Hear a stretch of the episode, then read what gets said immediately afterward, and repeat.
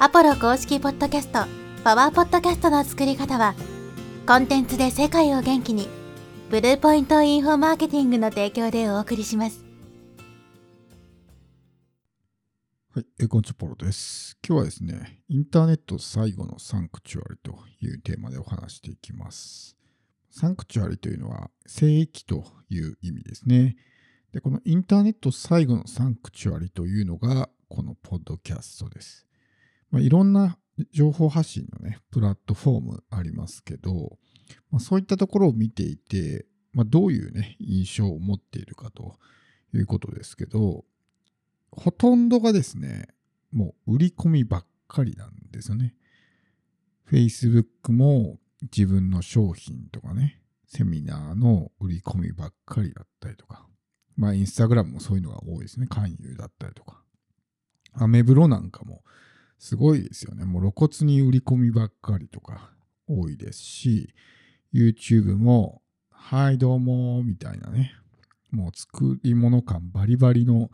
動画で結局何かにね、誘導する。LINE 登録してくださいとかね。そんなのばっかりだし、メルマガ送ってきたかと思ったら、毎回商品のね、宣伝ばっかりだったりとか、それこそ LINE も商品の宣伝ばっかりだったりとかね。もうどこ行っても売り込み、売り込みばっかりですよね。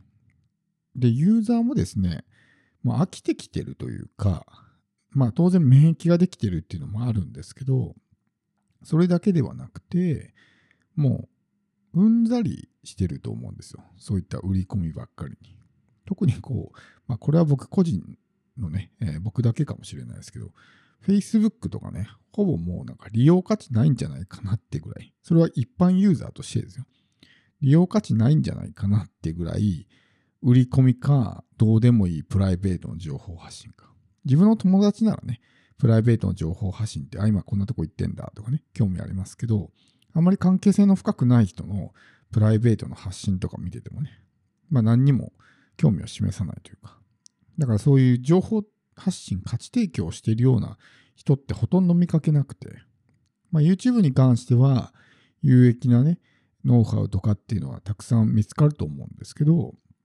純粋にただ情報発信だけじゃなくて、結局そこから誘導にね、えーつながっていたりとか、そもそも作り物感バリバリで、なんかうさんくさいなとかね、これも見たことあるなみたいな、なんかそういうような動画も多いと思うんですよ。だけど、このポッドキャストで、そんなゴリゴリにですね、売り込んでいる、まあ、チャンネルってないと思うんですね。ないというか、あっても多分うまくいってないと思うんですよ。まあ最近はこう広告がね、挿入できるようになったんで、まあ、そういうね、えー広告が流れることはあったとしても、配信者本人がですね、終始売り込みをしてるみたいみたいな、そういったことはないんですよね。まあ、そういう発信、そういうエピソードは聞いてもらえないと思うんですよ。売り込みとか宣伝って見てても面白くないじゃないですか。コマーシャルもそうですよね。だからみんなコマーシャル飛ばすわけですけど、面白くないんですよ、聞いてる側は。だから、まだ YouTube とか、ああいう視覚要素があるものに関してはね、編集で何とかつなぎ止めたりとかね、できますし、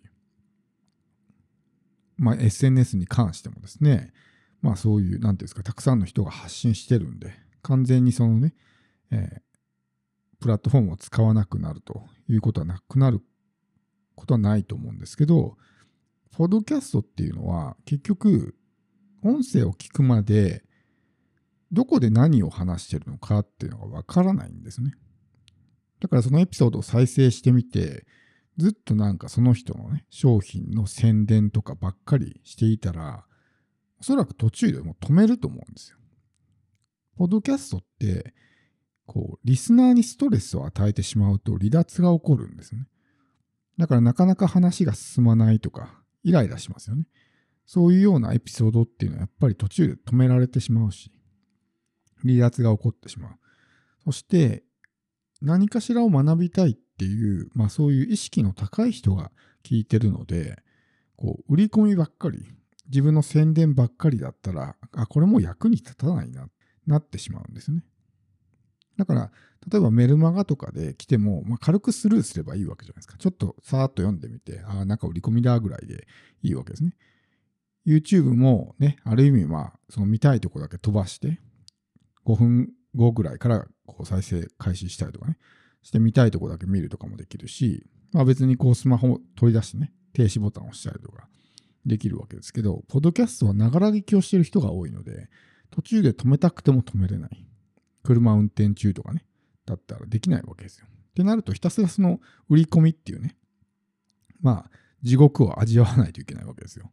ひたすら興味のない話を延々と聞かされるっていうね、まあ、拷問に近いようなね、体験をしないといけないとなると、まあ、ストレスとか不快感がね、すごいわけです。ってなると、もうそんなチャンネルは聞かないっていうふうになるんで、まあ、うまくいかないわけですね。だから、ほとんどのポッドキャストっていうのは、やっぱりその価値提供とかね、そういった役に立つ有益な情報を発信している。売り込みはほとんどしないわけです。売り込みができないこともないんですけど、相性としては非常に悪いんですね。売り込みしてもなかなかすぐにコンバージョンしない。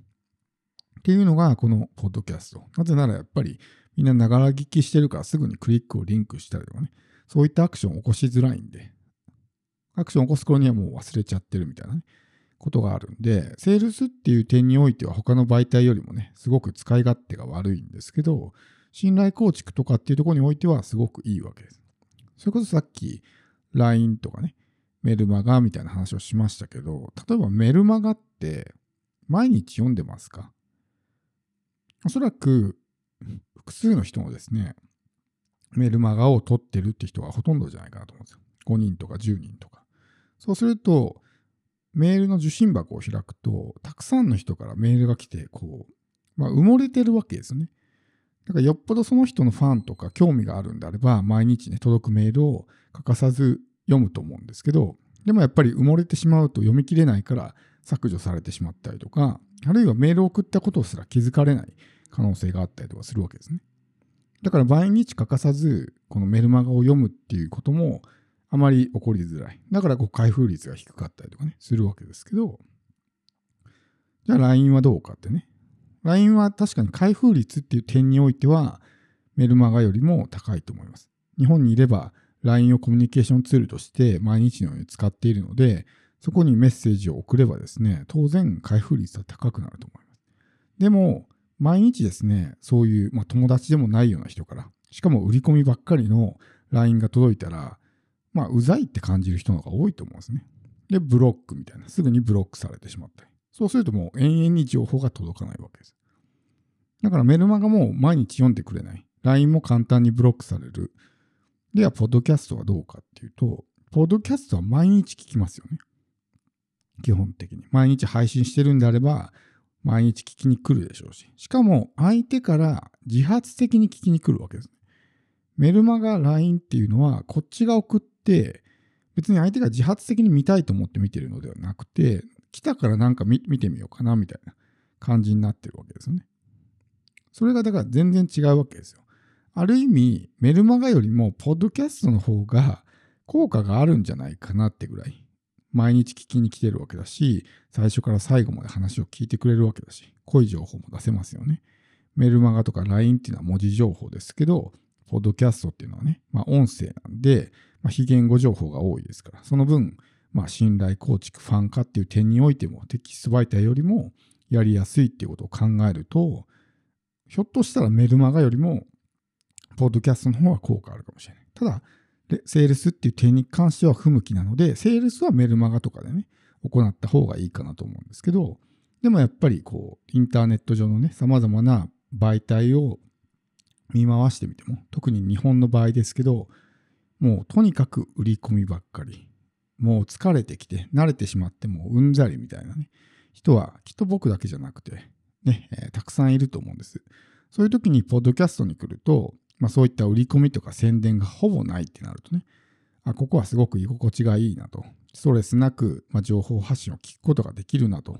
いうふうに感じるようになると思うんで、これからまあそういうね、もう疲れてしまった人たちが、そういう自分のね、まあ安住の地じゃないですけど、ストレスなく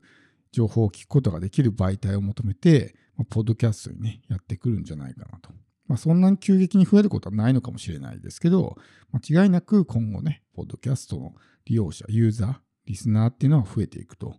いうふうに僕は考えています。